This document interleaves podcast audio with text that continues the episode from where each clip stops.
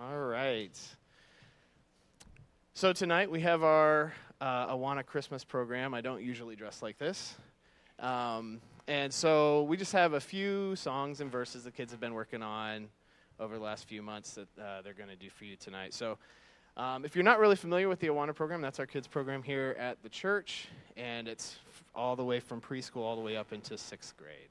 And so the first group of kids that we have are our cubbies. That's our kind of preschool ages from three years, four year olds, five year olds. And so they're going to be up first.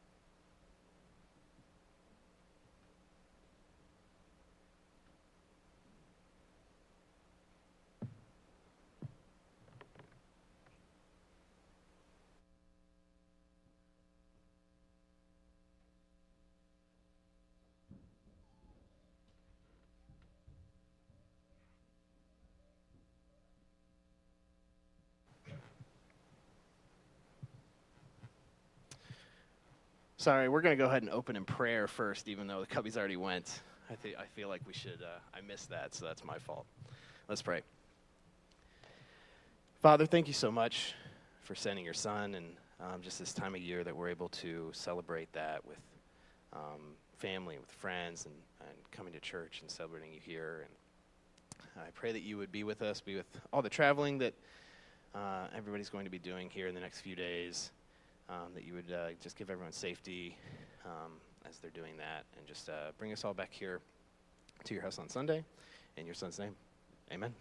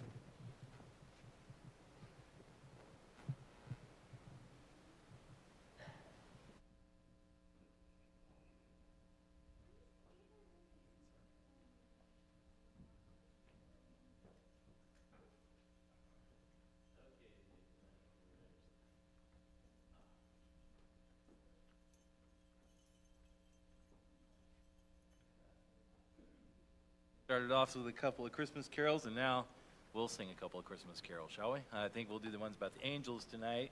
So let's stand and we'll sing together. Hark the herald angels sing.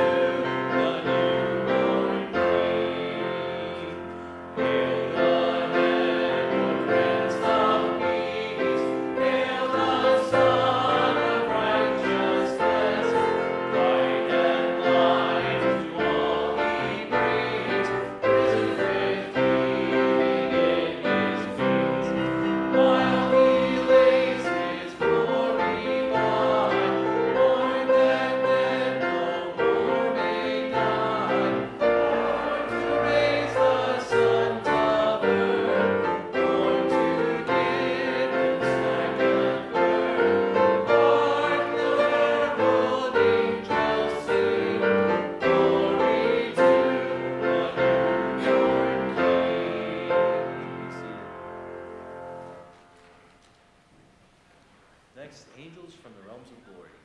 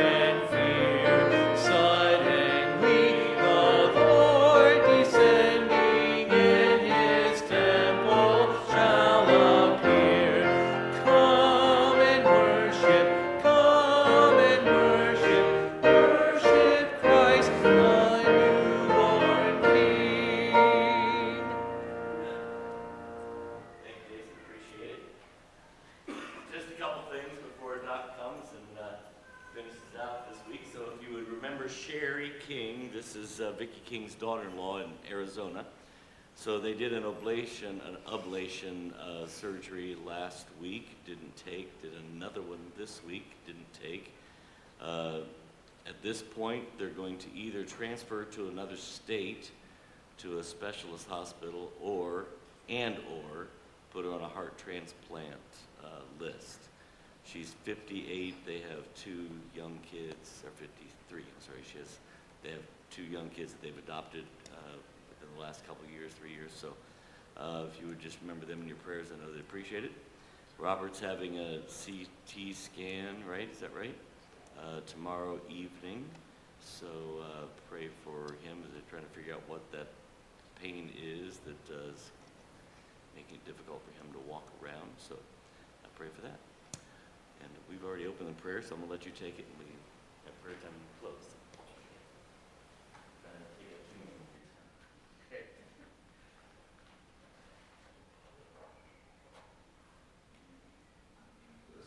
Time uh, I'll- be talking about this subject. uh, And uh, as we, as we wrap it up tonight, um, I really want to do two things. I want to kind of pull it all together and get it wrapped up and, and then just to, to leave you with a little bit of homework on your own for, for your own future and for your own benefit.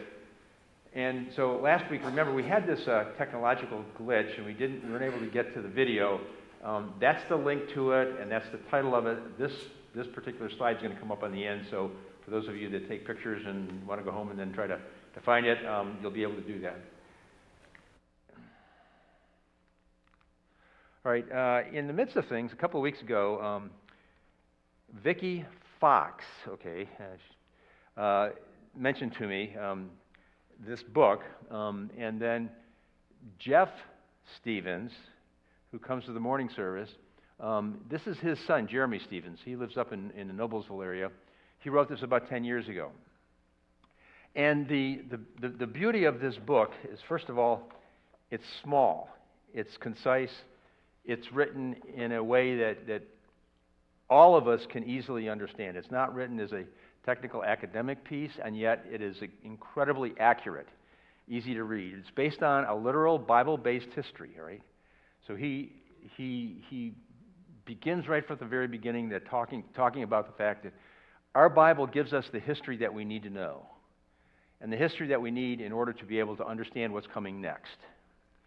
Um, and it's geopolitically accurate. That is to say, that in terms of um, modern history, uh, he got it all right.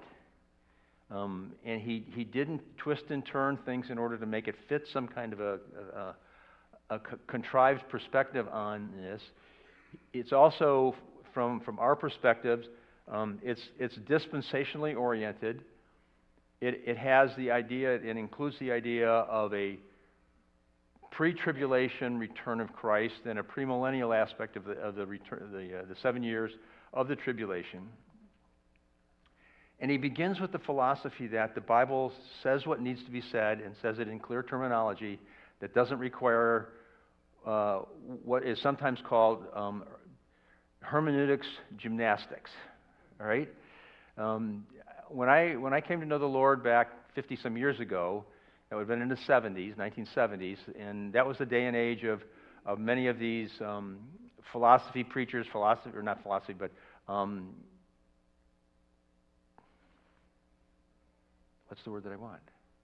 Prophecy. These, these prophecy conferences and so forth and so on. And, and, and, and you listen to them, and you, you know, they, they try to make every little jot and tittle equal, something in the present day, right? Um, and it doesn't work. And by the time you get finished with doing all that, all the typology and so forth, you have a completely convoluted understanding of, of what's there, and you're trying to find things out that aren't that you don't even really need to know. And we don't need to know. No. And so the way he did this, um, and it, like I said, um, it's, it's, it's accurate up to 10 years ago, which is when he wrote it. And I talked with him about a week ago, and um, and talked to, Jeff, uh, to Jeff this morning. Um, and Pastor, um, Jeremy and I said, well, why don't we just bring it up to date? So I don't know. We may get into that as a, as a you know, how do we understand this, uh, you know, moving forward. But uh, first of all, Jeff has additional copies of these. So if you want one of these, he, he's more than happy to give them to you. So I would, you know, for those of you that want to do some more reading and, and to, to not have to read through and have to sort out and sift out and whatever, um, this is a great, and it's, it's you know, it's, our, our teenage kids, grandkids could understand this. I mean, that's how, how nicely it's written. It's not written in a, in a just a, a raw academic way. Um, so I, I, would, I would encourage you to do that, um, to just to, to put together more of the pieces than I've been even, even been able to come close to covering uh, in the six weeks that we've been doing this. So now I, I put this map up because if we're going to understand what's going on in the Middle East today, we have to understand the geography. Okay, when I say geopolitical, the geo is the geography, all right? It's what does the map look like? What, is, what does the topography look like? And so when you, when you look at this map and you see um, where the Mediterranean Sea is, you see that brown, that little brown sliver um, on, the, on the right end of the, uh, of the Mediterranean Sea. That's Israel. And, and then the, that little blue section is what we call the West Bank. Um, and you can't even see it, but up in the northern corner of, of Israel, um, on the border with Syria, is what, what we know as the Golan Heights, all right? And then you see Jordan, um, what was Transjordan after World War I, and then Iraq, Iran, Afghanistan over there, Pakistan, etc., and then the stands up, to, up above that. And then Turkey's that little brown sliver, but that's it, Turkey's really out of the picture for the most part for most of what we're talking about. And then you see the size of Egypt and the size of Saudi Arabia. Well, as we, as we take a look at this and we try to understand what's happened and how to understand the present, having this picture in your mind and you see how small Israel is, how big Egypt is, how, how much larger than Israel Jordan is, and Syria, Lebanon is the only near equivalent in terms of size of a country, right? But, but Iran, Iraq are, are one or two steps removed away. They're not a near neighbor to Israel. And, and that's important to understand because when you're dealing with war and you're dealing with boundaries, you're dealing with how do you, how do you move all your war equipment and you then have your what we call our log chain, the logistics chain. Um, distance matters, all right? Um, and, and so this becomes extremely important. Now, when we talk about the East wars,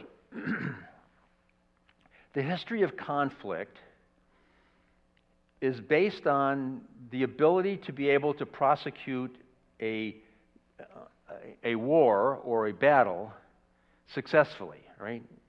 And there are a variety of things that are, that are part of this. So when we, when we take a look at this and we start to think through what would happen back in World War I, what we have to understand is that this is just a ramping up of, of what has been going on for millennia, all right? Israel has been, and the Jews have been, um, the, the source or the cause for many conflicts throughout the whole host of, of history. The Old Testament is filled with captivities and so forth and so on, and then um, the book of Esther and, and with Haman, etc., and, and other situations like that in, in the Bible, all right? And so there was, an, there was an undercurrent in World War I as it related to Israel.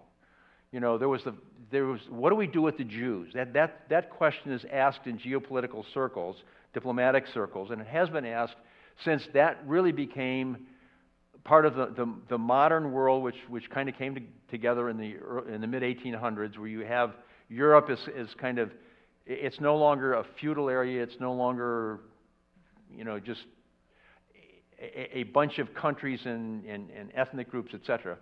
And so it was, it was starting to spin up on, in World War I.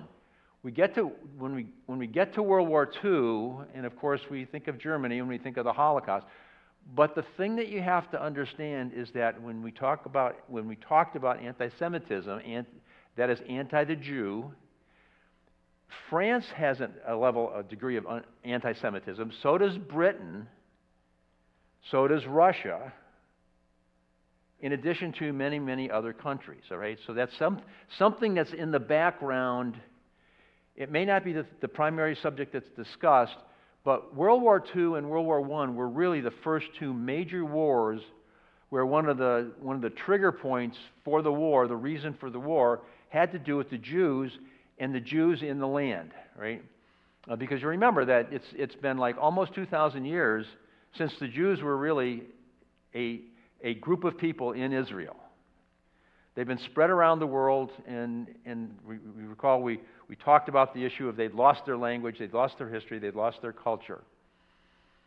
When we get to um, the end of World War, World War II, we get to uh, April 15, 1948, uh, we get into what is called the First Arab Israeli War. Now, we're going to use some words in, tonight to help to understand the level of conflict, all right, and the nature of the conflict because you can have serious issues and serious conflicts without it being a war. But you have to understand what does that really mean. Um, and we'll, we'll talk a little bit more about that. So, this is the first Arab Israeli war, which formally begins at this point. Okay, the war portion of it begins, but it began in 1947 as a civil war. And notice I did not capitalize civil nor, nor war, because it was a civil conflict and it was of, of substantial nature. And, and what was going on in Palestine at the time was, was a conflict and it was it was um, it, it, was a civil it was a civil conflict that could be like between cities or between localities or whatever. So it was it was of substantial nature, but it wasn't at the area at the level where it's ramped up and it's it's formally a war. We'll talk about about so by the 1950s and 60s, what begins to happen in in Palestine is is the Palestinian Fedayeen insurgency. All right. Now we're going to see some additional words here. When we have an insurgency, it's not a formal war. It's not like you have the army of country A and the army of country B. It, you have, it's, it's almost like a band of cartels or a band of two bands of bullies, you know, that are, that are fighting each other. And there, there are multiple, multiple groups. And an, insurgency is, is very unplanned, unpredictable, um, and, and almost impossible to follow, all right, to be, to be quite honest with you. But we had this insurgency for, for like 10 years was going on. And so there was this constant conflict in, in Palestine, both within what was then Israel, and remember the boundaries for Israel and the, who owned what land um, in Israel at what era was, was all, what was this all? It was all about trying to get more land and, and to make Israel not, uh, not part, what we call Israel today, um, not Israeli, but to make it Arab. Well, the conflicts continue, and in, in uh, July 26, 1956, um, France, Britain, and Israel go to war with Egypt, right? This is the Suez Crisis, um, and the question is to, to who is going to have uh, control of the, this is going back to the British Mandate, who's going to control the Suez Canal, because whoever controls the Suez Canal uh, controls all of the shipping, right? Um, and, and, so that was an extremely important thing, and the British and the, and the French were saying, um, okay, so Israel, you know, we're, we're going to let you come along with us, and, and we're going to fight this thing. Well, this was, this was an opening of the eyes of the, of the Israelis when they, when they went into this war. And they, they began to realize that, that where they lived was, was going to be in conflict forever, basically. And they, they, they finally started to think through well, what does that mean for us? What do we need, how do we need to prepare? How do we need to train? Because they were, they were going to war with the British and the French, who both had long standing armies and militaries, navies, and, and a, a, growing air force, okay? And so the, the, the, the Israelis realized that if they have to go along alone, they need to be ready, all right? So what happened in, in 1956 was it's the first war. Well, Egypt was summarily slapped down and really, there was nothing left of Egypt, if, as if there was anything there to have anyway, except for you know, piles of sand. I mean, the Egyptian military at this point in time, well, if it was a military, it wasn't a modern military by any stretch of the imagination. And by the time they got finished with this, this crisis, um, Egypt basically, you know, said, okay, fine. And as a, as a, a, a way of um, kind of making the Egyptians say, okay, we'll do this. The, the United States said, well, we'll just build the Aswan Dam so that you can, you know, you've got some benefit from, from this. And, and just so you've got the, the uh, hydroelectric and, and the, the Nile River is going to be under control instead of the flooding. Um, it'll be able to be used for irrigation and things along that line a lot more. But it was the first time where modern, uh, the modern military and all the components of it – from the rifle all the way up through artillery and aviation and so forth, uh, and, and including modern ships, became a real serious issue in the Middle East.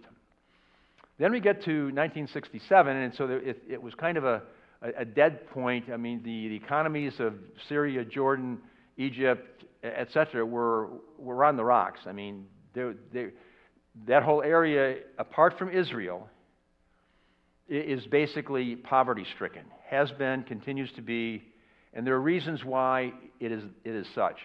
So now, now in, in 1967, when we, when we talk about the Six Day War, this is Egypt, Jordan, and Syria. And you know, remember, Jordan is to the southwest, Syria is to the north, Jordan is to the east. So there's a sense in which these three countries decided, well, if the three of us get together, we should be able to knock out Israel. The, the, um, the humor in this is, is this it was a six day war. The, the, the Israel, Israeli military basically went on full alert, went to work, got the job done, and they went home and had, you know, Sabbath on Saturday. I mean, it was quite literally that quickly. And, and Syria, Jordan, and Egypt, whatever military that they had, was no more. They were basically thrown back into the Dark Ages where it was spears, bows and arrows, and knives. I mean, quite literally. I mean, they basically completely destroyed not only um, their military, but whatever um, industrial economic infrastructure there was in those three countries. There was nothing left. But when we, when we, when we understand this, you know, we, we, we look at it, so what, what was the Middle East known for? Well, the only country in the Middle East that was known for anything by anybody else in, in, in the world was Lebanon. And do you know what Lebanon was, the nickname for Lebanon was? The French Riviera of the Middle East. And so you, you, you get that in your mind. So, what, what was going on in the Riviera? It's playtime. Casinos, drinking, I mean, and everything else that goes along with it. And that's, that's basically the economy of Lebanon. Now, the, the beaches in, in, in, in Lebanon were gorgeous. I mean, as gorgeous as they were in France. But that, that was the extent of it. I mean, that's, that's where they were. So, so now we have the Suez Canal. Egypt got knocked out of the, out of the, out of the game once. 1967, we get to the Six Day War. Um, Egypt, Jordan, and Syria are basically knocked out of the equation because they've got nothing to bring to the table if they're going to go to war. And then we have the beginning of another form of conflict in the Middle East from 1967 to 70.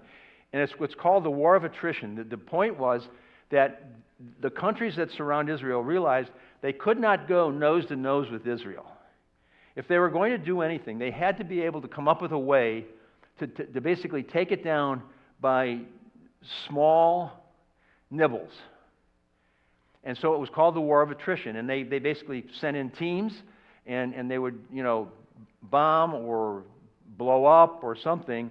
But it was, it was very difficult to, to um, track it, to predict it, etc. It was the bus bombing and, and, all of the rest of that. I, I mean, I can remember this. Um, I was in the military, active duty at the time when this was going on, and it was, it was, it was the constant discussion that we had in, in our intel circles. And what was going on is the, the Israelis were realizing, well, this is our land, this is where God wants us, but what are we going to do with these neighbors of ours who are just making life difficult for us all the time? So they, they basically went to work to put together what, what is, is well known as perhaps the most capable intel community on the planet, right?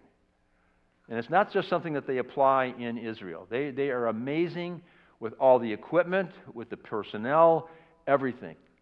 Um, whether it's human, and then that basically they send out their, their spies across the Middle East, and so they were able to have ears on the ground and to be able to see what's going on and hear what's going on.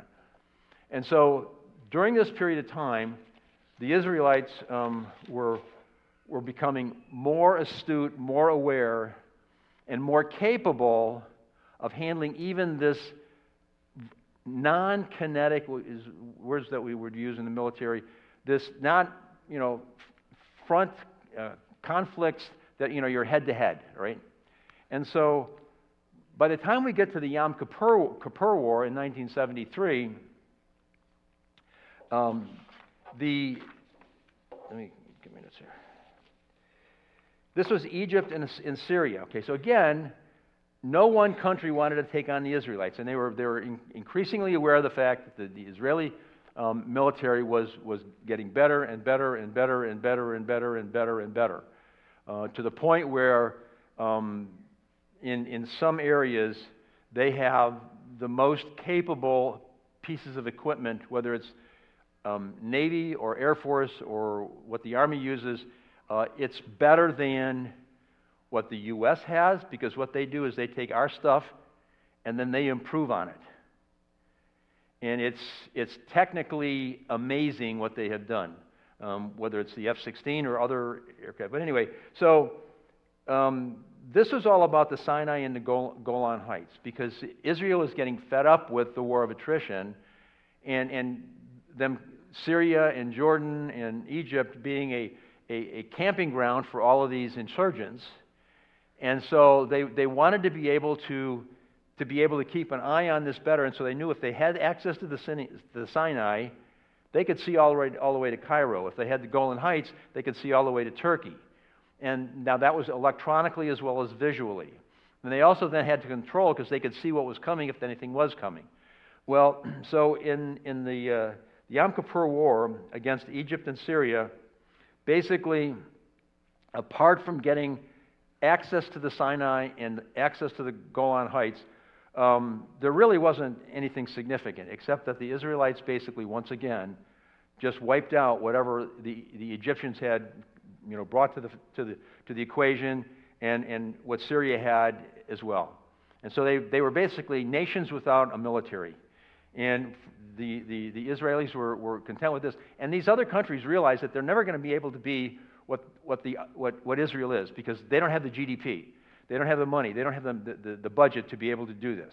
Nor do they have the will to do it. See, that was the other piece. You've got to have a will to have a military. It has to be part of your, your budget, it has to be part of your commitment. And so the, the Israelis were continuing to do this.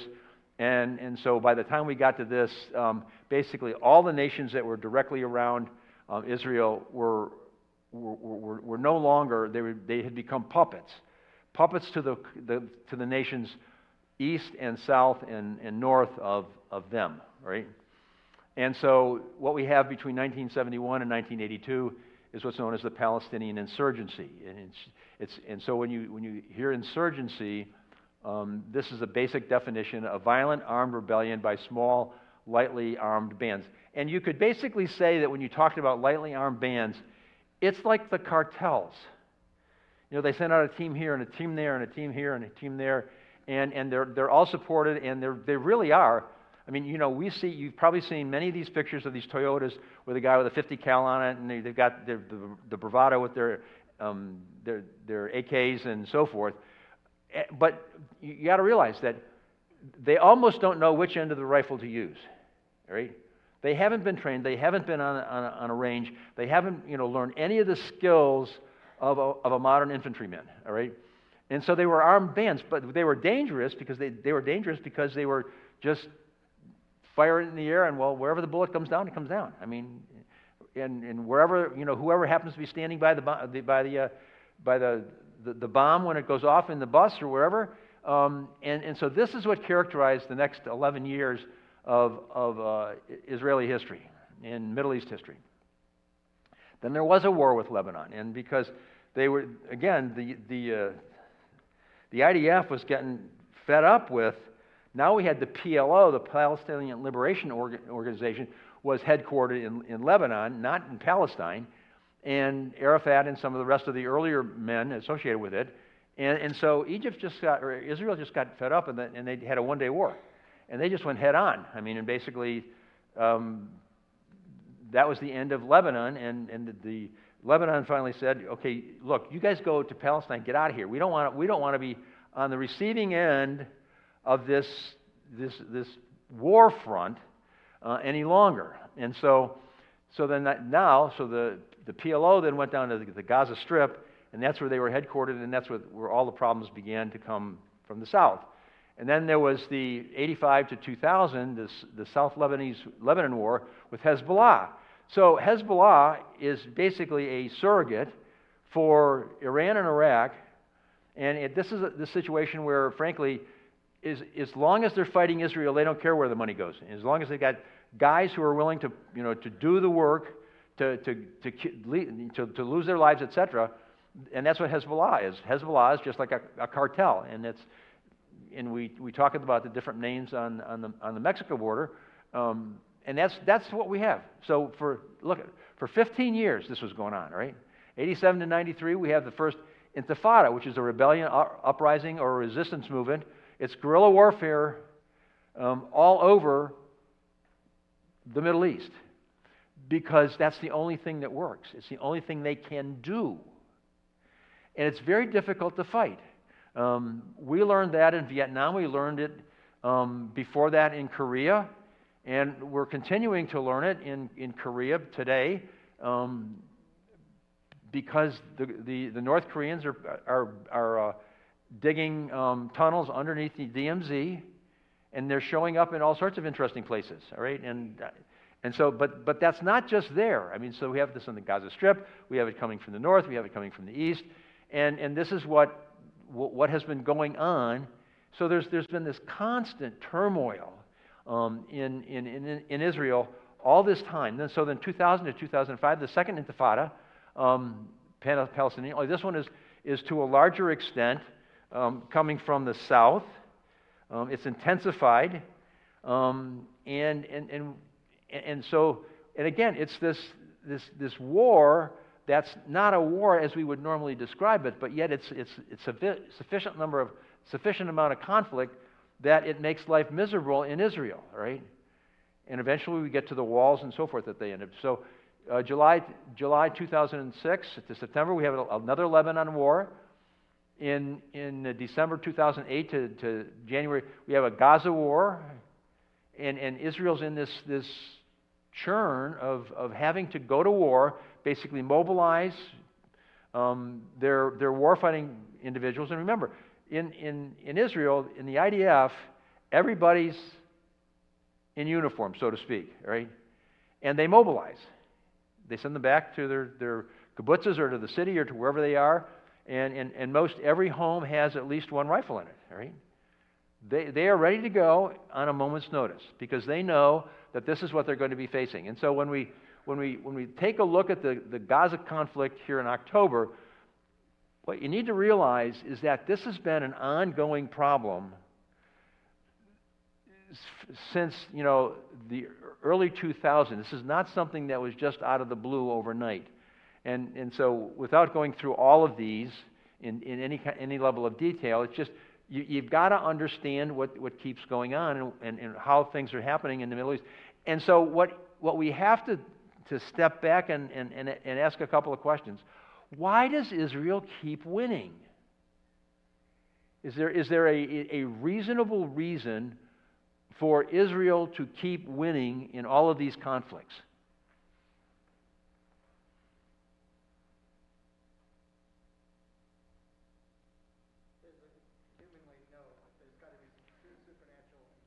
Exactly. Remember when we, when we talked in Genesis 12? God said, I'm going to bless those that bless you, I'm going to curse those that curse you. And remember the 185,000? How'd that happen? Right? And, there's, and, and, this is where, when, when, we, when we try to understand the, the, the, the, the contemporary, we have to understand the past. And that's where it's important for us to realize that in many respects, our Bible is the best history book available about human conflict in, in, in, in all of civilization.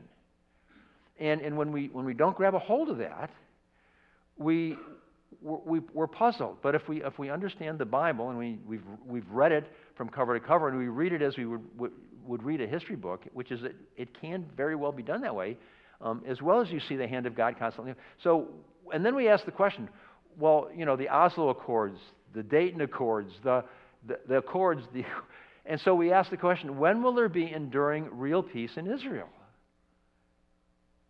Do we have, do we have a concrete answer to that question? What is it? After the millennium, there will be war during the millennium. And so until, until the millennium is over with, there will be, to go back to the first, the first session that we had from Matthew 24 6, There will be wars and rumors of war. And when we're surprised at that, shame on us. Because Jesus said it. This is the way it's going to be. And, and he's told us there will, there will not be peace on earth. Pray for the peace in Jerusalem, yes, but there will not be peace in Israel until the end of the millennium. So, why should we be, be expecting any peace process to be successful? And at the same time, why should we not expect there to be ongoing war and conflict in Israel today, tomorrow, the rest of our lives, and etc.? So, let's. Can you take it back a slide? This is not bad. Okay, nope. Wait a minute. Now I'll go. No. Okay, so let's pull this together. Okay, so um, there's been a lot of stuff out there that, and I've been uh, things on the edges, etc. So if we're going to understand this, okay, first of all, we have to build for ourselves a Bible-based history, right? And, and I just finished reading Ezekiel and, and Zechariah. Um, and, and it's amazing if you read them as a history book in its context, it makes perfectly good sense. And it's understandable. And then we look at the history of civilization and we study that and we put, put the two together. And then we, we look at this, this other layer, of the geopolitical. The land itself will tell you the stories, right? The land will tell you how the, fight, how the war is going to be fought. And, and who knows the, whoever knows the land best usually wins. Um, you can look at Napoleon, you can look at a whole host of the, of the generals of, and then, you, then to, to this you add a literal, simple Bible interpretation. Right? Now, this is where it becomes extremely important to us is when we talk about ourselves as Bible believing people. If we don't read the Bible with the assumption that God wrote it in such a way that we can understand it, and it can be understood literally, it doesn't require you don't have to have a magic wand to say, well, what, what, what, what's the secret behind this verse or this, this particular word or this particular. It's simple, it's easy to be understood. And so it's a literal, simple Bible interpretation. And we, and we need to bring that to the equation. If you put together a, the Bible as a Bible based history, a history of civilization, geopolitics, a, a, a literal, simple Bible, we have understanding. We understand these things. It's easy to understand, right? But it's very dangerous if we choose to go down another route. And this is why I said equals nothing added, okay? We don't need to add anything to what's already there. We don't need to add anything to the, the history of civilization. There's things that are being revealed that are facts, um, archaeological facts, and other things that, that, that give us more understanding and more discernment and, and, and again, it's facts, it's not interpretation. If we, if we go, to, go to Revelation 22, verses 18 to 20, 20 it says, For I testify unto every, to, unto every man that, that heareth the words of the prophecy of this book. If any man shall add unto these things, God shall add unto them the plagues that are written in this book. We see some of this in terms of the false prophets through the Old Testament and the New Testament, right? And if any man shall take away from the words of this prophecy, God shall take away his part out of the book of life and out of the holy city. And I just have to say, God said it. I'm not sure how he's going to do this, but this is, this is his attitude toward those who choose to do what they, what they choose to do, all right? Um, uh, he that testify these things say, Surely I come quickly. Amen. Even so, come, Lord Jesus. Okay. Now we, we say you hear people say, Even so, come, come, Lord Jesus. But do they really mean it? Are they, are they really excited about that happening? Well, maybe, sometimes, but a lot of times, no. But the point here is this it all pulls together very easily when we allow it to come together in its natural form. And, and, and, we, we take the time to just do a little bit of studying, all right? Now, let's talk about it from another perspective, right? We'll pull it together using a, a lot of other terms when you take anti Semitism, that is, I'm against the Jew, and I say anti Zionism, I'm against Israel having a land, and you add to it now in the 21st century, after the crucifixion, the resurrection, and the ascension, antichrist and anti Christianity, we equals an anti God mindset, right? And so if we have an anti God mindset at the core, we have what then comes out in terms of the practical reality of things modern wokeism.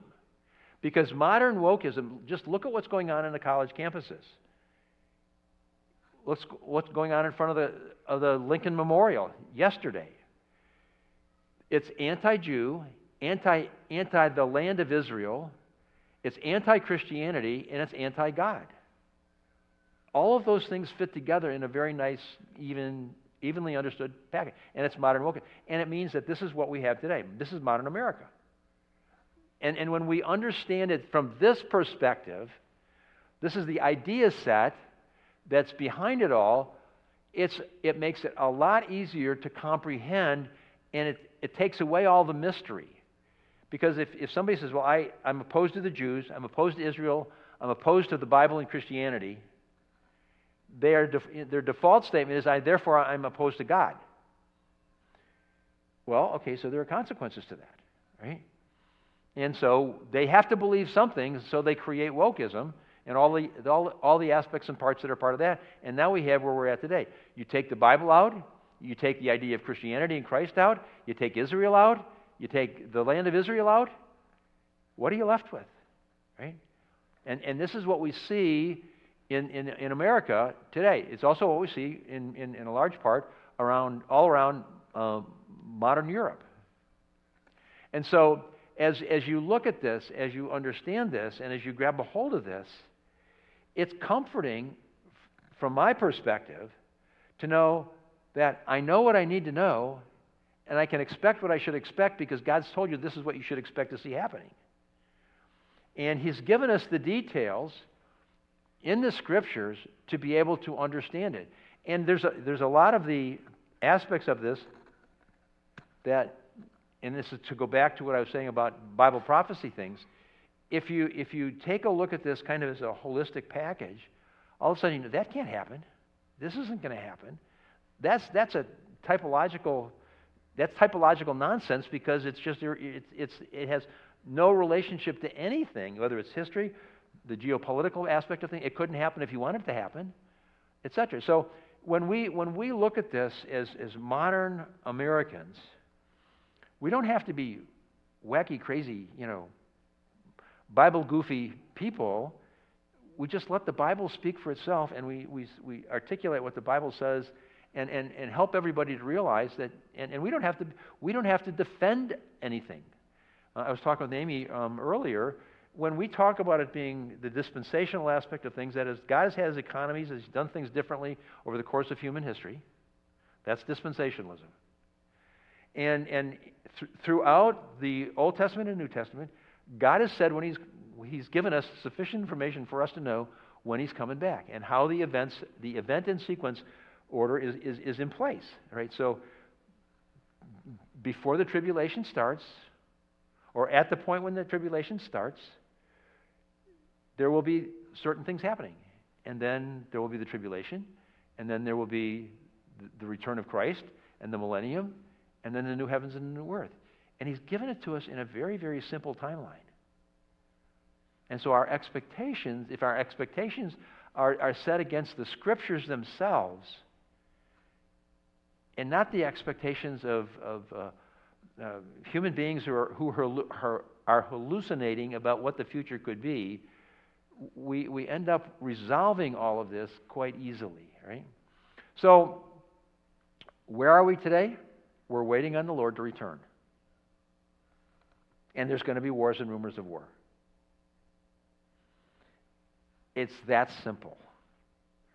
And what we saw on October 7th was just the most recent event as it relates to this. Will there be one before the end of the year? I don't know. Does God know? Yes.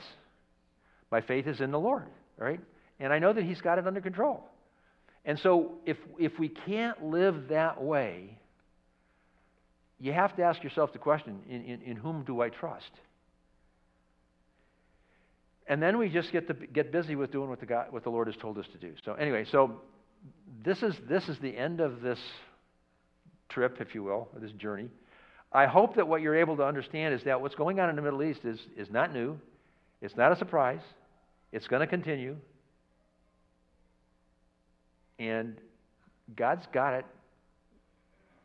And he's, he's controlling all these little squabbles that have been going on, and he's going to let them happen again until, he, until Jesus comes back. So let me uh, close in prayer, and then we'll split up for prayer. Father, thanks for tonight. Thank you for your word. Thank you, Father, for making it so clear when we're willing to just sit down and, and, and just read it and let it speak to our hearts. Let the Holy Spirit take, take the words on the page and uh, help us to see them and, and to appreciate them and appreciate the beauty of the way that you've wrote it, written it. The people who, who read it back in the day uh, understood it. We can understand it, and we can, we can understand it in, in, in the new context in which we're living because we, we see the things that, are, that would not have been understood by Ezekiel or the, the people of the nation of Israel or the, the leaders of, the, of that era. But we understand them today, and we can see what's going to happen and we know that you're in control, and we know, ultimately speaking, this we're just a passing through. And Father, may we have that perspective in terms of the way we live our lives uh, through this holiday season as well as through the rest of our lives. And give you thanks and praise for the privilege of being able to know how to do that and to be able to do it. In Christ's name we pray. Amen.